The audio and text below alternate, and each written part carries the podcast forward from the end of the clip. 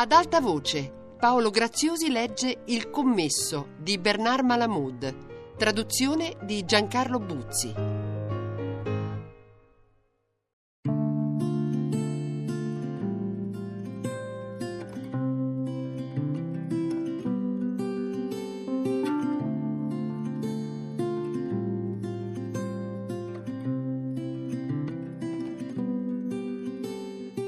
Dapprima Frank attese pazientemente. Cos'altro poteva fare? Aveva sempre aspettato e stava ancora aspettando. Era nato aspettando. Ma non passò molto tempo che, nonostante cercasse di non darlo a vedere, cominciò ad averne abbastanza della sua solitudine fisica. Si stancò dei baci frustranti sotto i portoni, degli abbracci al freddo sulle panchine del parco. Pensava a lei come l'aveva vista nel bagno e il ricordo gli divenne un peso. La lama tagliente del desiderio lo tormentava. Cominciò a desiderarla fino a pensare ai trucchi per averla in camera sua, a letto. Voleva soddisfazione, sollievo, un pegno per il futuro. Non è tua finché non ti si dà, pensava. È così che son fatte tutte. Non era sempre vero, ma era abbastanza vero. Non ne poteva più del tormento di toccare il culmine dell'eccitazione e poi, tante grazie, basta. La voleva possedere completamente. Si vedevano più spesso ora, su una panchina della Parkway, all'angolo di una via, nel vasto mondo pieno di vento. Quando pioveva o nevicava, cercavano rifugio sotto i portoni oppure rincasavano. Frank se ne lamentò una sera. Bella storia questa. Usciamo dalla casa calda dove abitiamo tutte e due per vederci qui fuori al freddo. Lei non disse nulla. Non farci caso, soggiunse Frank guardando i suoi occhi turbati. Ci accontenteremo di quel che abbiamo. Questa è la nostra giovinezza, constatò lei amaramente. Una sera che stavano seduti soli su una panchina della Parkway, Frank l'abbracciò. Ma siccome erano assai vicini a casa, Helen, nervosa, si scostava ogni volta che passava qualcuno. Alla terza volta Frank disse: Senti, Helen, così non va. Una di queste sere dobbiamo trovare un posto dove sentirci al riparo. Ma dove? Chiese lei. Dove diresti tu? Non ho idea, Frank, non so. Per quanto riusciremo a tirare avanti in questa maniera? Finché ci piacerà, rispose Helen con un sorriso fiacco, o fin quando ci piaceremo. Non voglio dir questo. Intendo senza avere un posto nostro dove andare. Lei non rispose. Forse qualche sera dovremmo salire in camera mia, suggerì Frank. Sarebbe abbastanza facile, non dico stasera, ma venerdì magari, dopo che Nick e Tessie sono andati al cinema e tua madre è giù in negozio. Ho comprato un'altra stufa e la stanza è calda. Nessuno saprà che tu ci sei. Staremo un po' per una volta soli. Non siamo mai stati soli in questo modo. Non potrei, disse Helen. Perché? Non posso, Frank. Quando è che mi riuscirà di abbracciarti senza fare le acrobazie? Frank, riprese Helen, c'è una cosa che voglio mettere in chiaro. Io non verrò a letto con te per adesso, se è questo che intendi. Bisognerà aspettare fino a quando sarò proprio sicura di amarti, magari fino a quando ci sposeremo, se mai ci sposeremo. Non ti ho mai chiesto di farlo, disse Frank. Tutto quel che suggerivo era che tu venissi in camera mia per passare il tempo un po' più a nostro agio, senza vederti saltar via da me a ogni ombra che passa. Accese una sigaretta e fumò in silenzio. Mi dispiace, disse Helen dopo un poco. Ho pensato che dovevo spiegarti come la penso su questa faccenda. Avevo deciso di farlo comunque, una volta o l'altra. Alle sette e mezzo Nick bussò all'uscio di Frank e gli chiese se voleva andare al cinema. Frank disse di no. Gli sembrava che avesse già visto il film. Nick lo salutò e uscì insieme a Tessie, entrambi infagottati in impermeabili ed equipaggiati di ombrelli. Helen attese che sua madre scendesse da Morris, ma Ida, lagnandosi dei piedi che le facevano male, disse che sarebbe rimasta a riposare. Helen allora scese, sapendo che Frank, sentendola sulla scala, avrebbe immaginato che qualcosa non era andato per il verso giusto.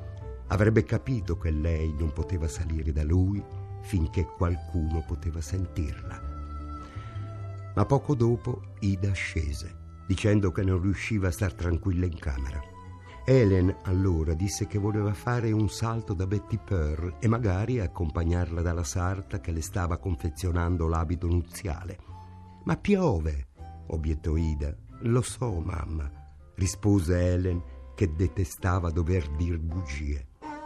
Salì in camera sua, prese cappello e cappotto, sopra scarpe e ombrello e scese.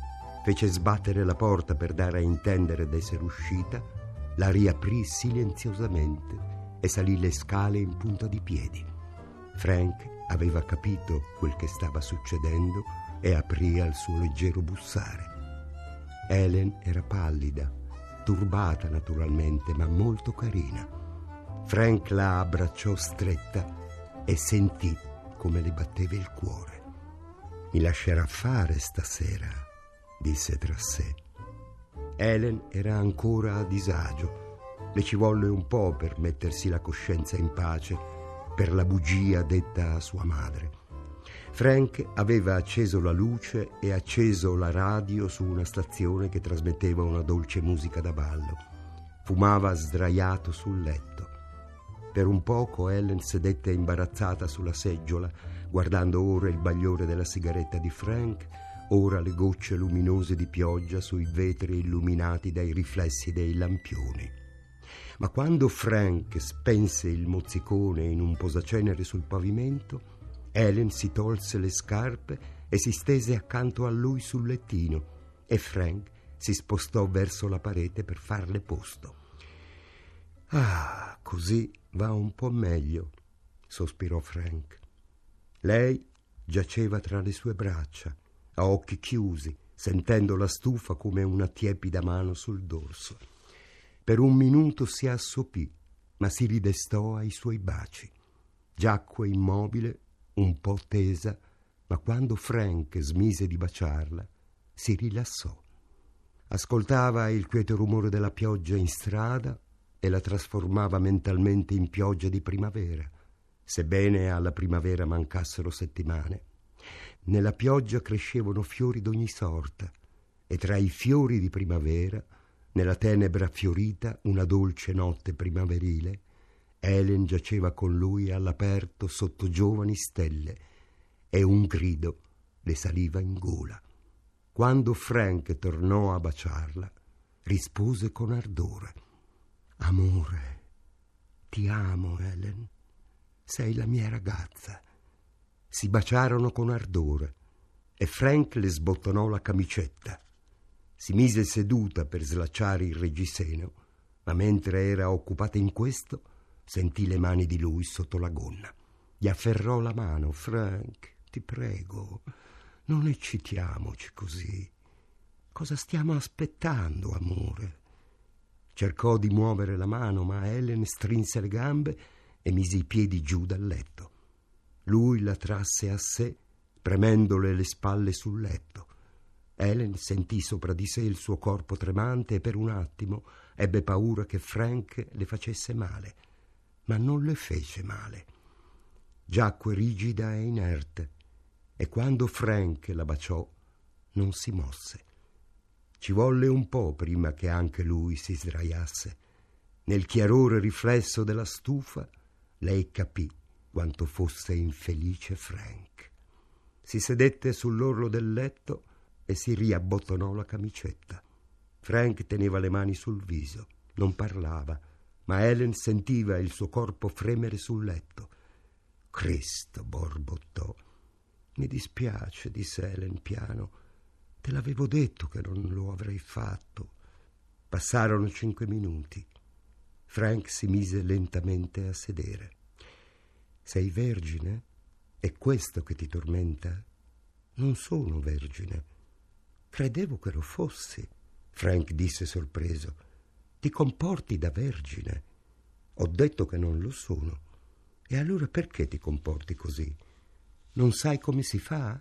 Sì, lo so. E allora perché fai così? Perché credo a quel che faccio. Mi pareva che avessi detto che non sei vergine. Mica occorre essere vergine per avere degli ideali in fatto di vita sessuale. Quello che non capisco è se lo hai fatto prima. Che differenza c'è se lo facciamo adesso?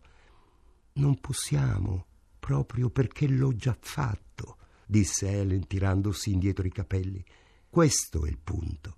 L'ho fatto ed è il motivo per cui non posso farlo con te adesso. Te l'avevo detto quella sera sulla Parkway. Non ci arrivo, disse Frank. Per far l'amore bisognerebbe amare. Ti ho detto che ti amo, Ellen. Hai sentito che te l'ho detto. Voglio dire che anch'io devo amarti. Io credo di amarti, ma qualche volta non ne sono sicura. Lui ripiombò nel suo silenzio. Helen ascoltò distrattamente la radio ma non c'era più musica da ballo. Non prendertela, Frank. Sono stufo di questa storia, disse lui aspro. Frank, disse Helen, t'ho detto che sono stata a letto con qualcuno prima di conoscerti. E la verità, se vuoi saperla, è che mi dispiace di averlo fatto. Riconosco di aver provato un certo piacere, ma dopo ho pensato che non ne valeva la pena, solo che al momento non sapevo che mi sarei sentita così, perché al momento non sapevo quello che volevo. Suppongo che volessi sentirmi libera e così mi sono accontentata del sesso. Ma se uno non ama, il sesso non gli dà la libertà. E allora promisi a me stessa che non l'avrei fatto più se non mi fossi innamorata davvero di qualcuno. Non voglio detestare me stessa, Voglio essere disciplinata e lo devi essere anche tu se te lo chiedo. E se te lo chiedo è per poterti amare un giorno senza riserve. Che stronzata! esclamò Frank. Ma poi, con sua meraviglia, l'idea lo sedusse. Immaginò se stesso disciplinato e gli venne voglia di esserlo. Gli sembrava un pensiero vecchio, remoto, ricordava con rimpianto e con una curiosa tristezza quanto spesso avesse desiderato maggior controllo su se stesso e quanto poco controllo fosse riuscito a ottenere. Non volevo dire quello che ho detto, Helen, riprese. Lo so, rispose lei. Helen, disse in tono brusco, voglio che tu sappia che in fondo sono un buon ragazzo non penso che tu non lo sia. Anche quando sono cattivo, sono buono. Helen disse che pensava di sapere cosa voleva dire. Si baciarono ancora e ancora. Frank pensò che c'erano un sacco di cose peggiori che aspettare qualcosa che, una volta ottenuta, sarebbe stata bella. Nevicava nel pomeriggio quando la porta del negozio si aprì ed entrò Minogue, il poliziotto, spingendo davanti a sé un individuo tozzo, amanettato, con la barba lunga, vestito con una giacca di cuoio di un verde sbiadito e pantaloni di cotone. Era un giovane di circa 27 anni, con lo sguardo stanco e senza cappello. Quando fu nel negozio, alzò le mani chiuse nelle manette per togliere la neve dai capelli bagnati. Dov'è Morris? Chiese il poliziotto al commesso. Nel retro. Cammina, disse il poliziotto all'uomo ammanettato. Entrarono nel retro. Morris stava seduto sul divano a farsi di nascosto una fumatina. Spense in fretta il mozzicone e lo buttò nell'immondezzaio. Morris, disse il poliziotto, credo di aver messo le mani su quel tale che le diede la botta in testa. La faccia del negoziante divenne bianca come un lenzuolo. Fissò l'uomo, ma senza andargli vicino. Dopo un minuto borbottò. Non so se è lui. Aveva un fazzoletto sul viso. È un figlio di puttana grande e grosso questo, disse il poliziotto. Quello che le diede la botta era grande e grosso, no? Era un tipo tarchiato, disse Morris. L'altro era alto. Frank Stava a osservare sulla soglia. Il poliziotto si volse verso di lui. Lei chi è? È il mio commesso, spiegò Morris. Il poliziotto si sbottonò il cappotto e tirò fuori di tasca un fazzoletto pulito. Mi faccia il piacere, disse a Frank. Glielo leghi intorno al muso. Preferirei non farlo, rispose Frank. Mi faccia questo piacere mi eviterà di prendere una botta in testa con le manette. Frank prese il fazzoletto e controvoglia lo legò intorno al viso dell'uomo che si teneva rigidamente eretto. Cosa gliene pare adesso, Morris? Non so. Morris era imbarazzato e dovette mettersi a sedere. Vuole un bicchiere d'acqua, Morris? chiese Frank. No. Faccia con comodo, disse il poliziotto, se lo guardi bene. Non lo riconosco. L'altro aveva dei modi più aspri, aveva una voce aspra, non gentile. Di qualcosa, ragazzo, disse il detective. Non ho rapinato quest'uomo, disse il sospettato con un fil di voce. Riconosce questa voce, Morris? No. Può essere quell'altro? L'amico di quello che le diede la botta? No. Quest'individuo non c'entra. Come fa a esserne così sicuro? Quello là era un tipo nervoso, più alto, e poi questo ha le mani piccole, mentre l'altro le aveva grosse e pesanti. Eh, certo, l'abbiamo pescato sul fatto l'altra notte, mentre stava svaligiando un negozio di alimentari con un complice che ha tagliato la corda. Il poliziotto tolse il fazzoletto dal viso dell'uomo. Non lo riconosco, disse Morris in tono conclusivo. Il poliziotto piegò il fazzoletto e se lo mise in tasca. Poi infilò gli occhiali in una custodia di pelle. Morris, credo di averle già chiesto se ha visto bazzicare da queste parti mio figlio Ward. L'ha visto? No, disse il droghiere. Frank si avvicinò al lavandino e si sciacquò la bocca con una tazza d'acqua. Lei per caso lo conosce? gli chiese il poliziotto. No, disse il commesso. E va bene. Il poliziotto si abbottonò il cappotto. Tra parentesi, Morris, ha mai scoperto chi era a rubarle il latte? Nessuno mi ruba più, rispose Morris. Andiamo, ragazzo, disse il poliziotto al sospettato. L'uomo ammanettato uscì dal negozio sotto la neve seguito dal poliziotto. Frank li vide salire sull'auto della polizia ed ebbe compassione del giovane. Che accadrebbe se mi arrestassero adesso, pensò, anche se non sono più lo stesso uomo d'un tempo?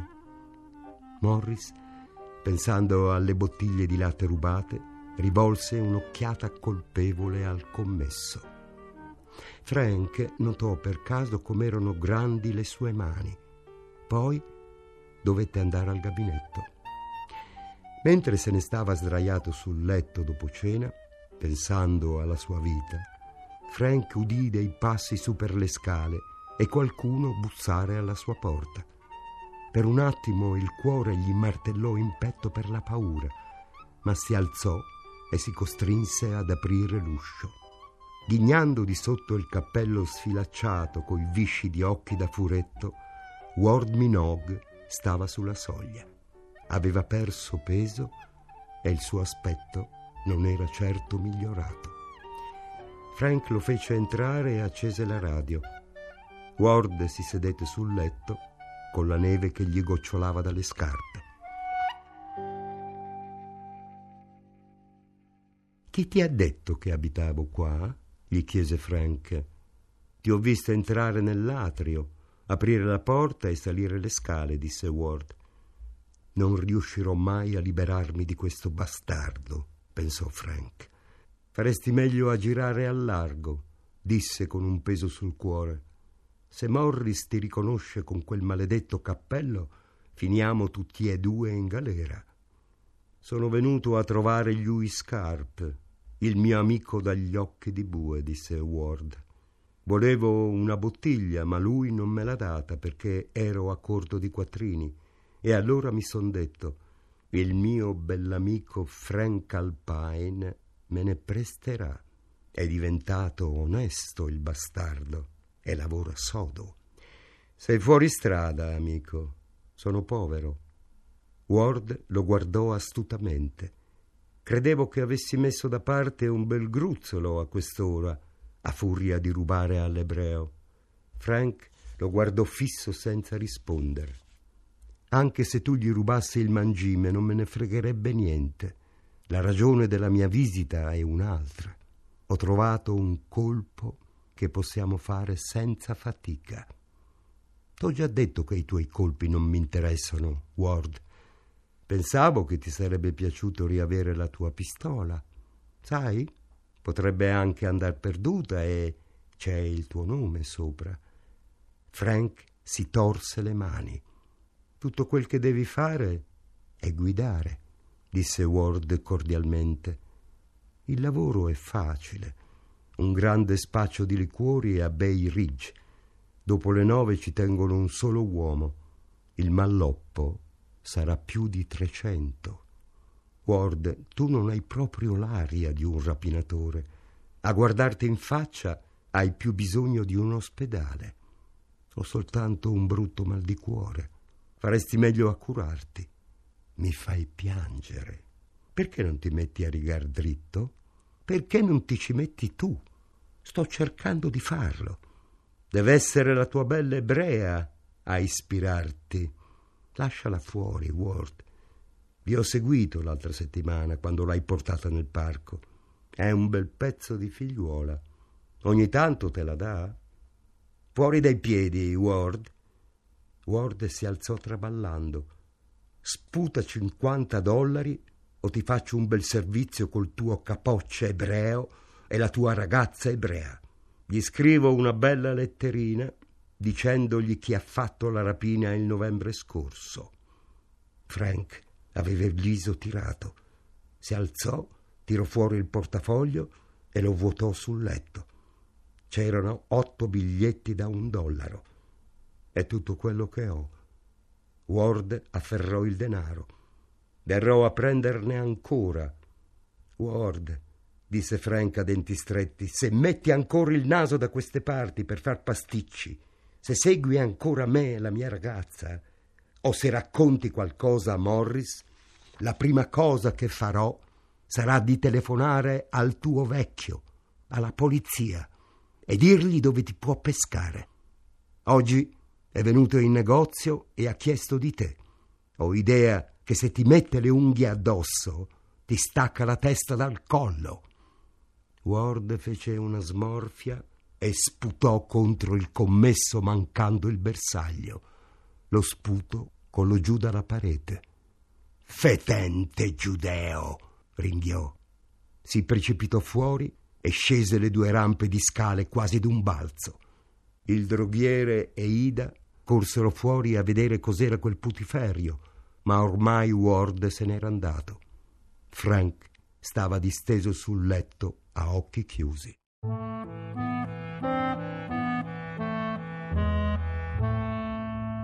Una sera scura e ventosa che Helen uscì tardi, Ida le andò dietro per le strade fredde, attraverso la piazza fin dentro il parco deserto, e la vide andare incontro a Frank Alpine.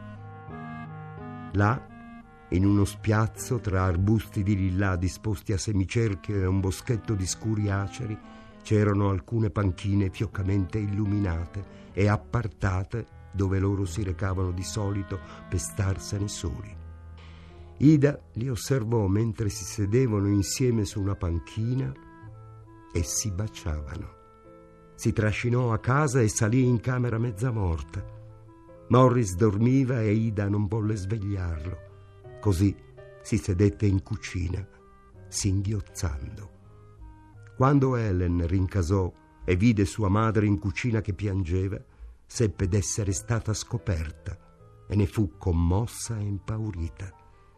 Impietosita chiese: Mamma, perché piangi? Ida sollevò finalmente il volto rigato di lacrime e disse con accento disperato: Perché piango? Piango per il mondo, piango per la mia vita sprecata, piango per te. Ma cosa ho fatto? Mi hai spezzato il cuore. Non ho fatto niente di male, niente di cui mi vergogni. Non ti vergogni di aver baciato un goi? Helen si sentì mancare il respiro. Mamma, m'hai seguita? Sì, singhiozzò Ida. Come hai potuto? E tu come hai potuto baciare un goi? Non mi vergogno di averlo baciato. Sperava ancora di evitare una discussione. Tutto era ancora incerto, prematuro. Se sposerai un uomo così, disse Ida, ti avvelenerai la vita. Mamma, devi accontentarti di quello che ti dico in questo momento. Io non ho intenzione di sposare nessuno. E allora cosa hai intenzione di fare solo nel parco, in un posto dove nessuno ti potrebbe trovare con un uomo che ti bacia? Sono stata baciata altre volte, ma un goi, Helen, un italiano, un uomo, un essere umano come noi. Un uomo non è abbastanza.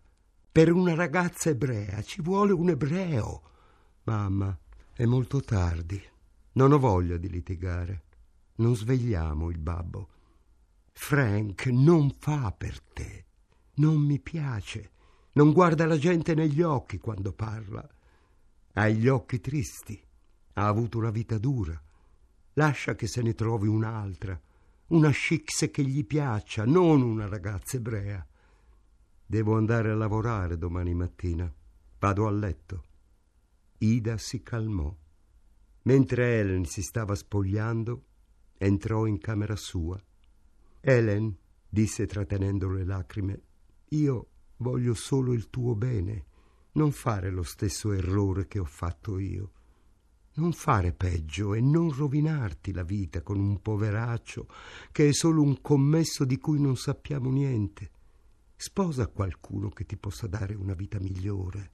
Un bravo ragazzo con una professione che abbia fatto l'università non andarti a mettere con uno sconosciuto, Helen.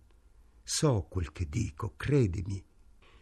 Ricominciò a piangere. Farò del mio meglio, disse Helen. Ida si premette un fazzoletto sugli occhi. Helen, tesoro, fammi un favore. Cosa? Sono tanto stanca. Fammi il favore. Telefona a Annette domani, tanto per farti viva salutalo e se lui ti chiede di uscire insieme, digli di sì, dagli una possibilità.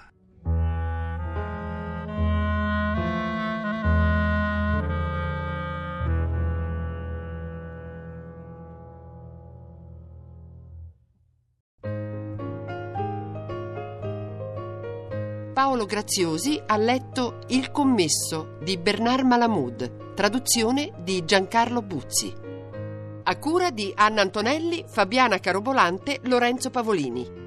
Regia di Luigi Iavarone. Per riascoltare il programma radio3.rai.it. Per scaricarlo raiplayradio.it.